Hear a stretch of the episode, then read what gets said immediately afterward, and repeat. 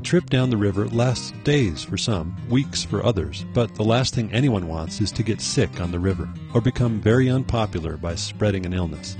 One of the most effective and easiest ways of preventing an illness from ruining a trip is for all members of the group to wash their hands often. Anytime you set up a table, wash your hands with soap and water. Anytime you prepare a meal, wash your hands. Anytime you eat a meal, wash your hands. After setup or breakdown or use of the toilet, wash your hands. You may have guessed it by now, it's really important to wash your hands. You're conveniently located next to a giant hand washing system. Always have soap handy both in the kitchen and at toilet facilities. Hand washing should be done with treated water. So if you wash your hands with untreated river water, you should then use hand sanitizer afterwards. The river water running next to camp will be useful for all sorts of activities. One of the most important of these will happen when you get the call of nature. Peeing in the river is essential for a healthy beach.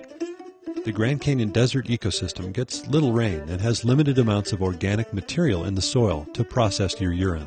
The river, on the other hand, does an excellent job of diluting and processing it. Plus, the view is terrific. At night, peeing in the river can be dangerous, so always wear a headlamp and consider using a pee bucket. While the river will process the pee well, the wet sands in the tide area will not.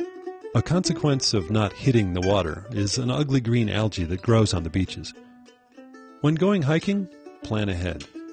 Do you have to go before leaving camp and the river? You should not pee in a creek or drainage. Since most of the hikes are in drainages, your opportunity to pee off river will be limited. If you don't plan ahead, you need to get a hundred feet away from the drainage, which unfortunately may prove impossible in a narrow slot canyon. If you have to defecate while away from the river and your toilet system, you need to bury the waste at least 6 inches deep and at least 100 feet from any water source or trail, and carry the used toilet paper back to your toilet.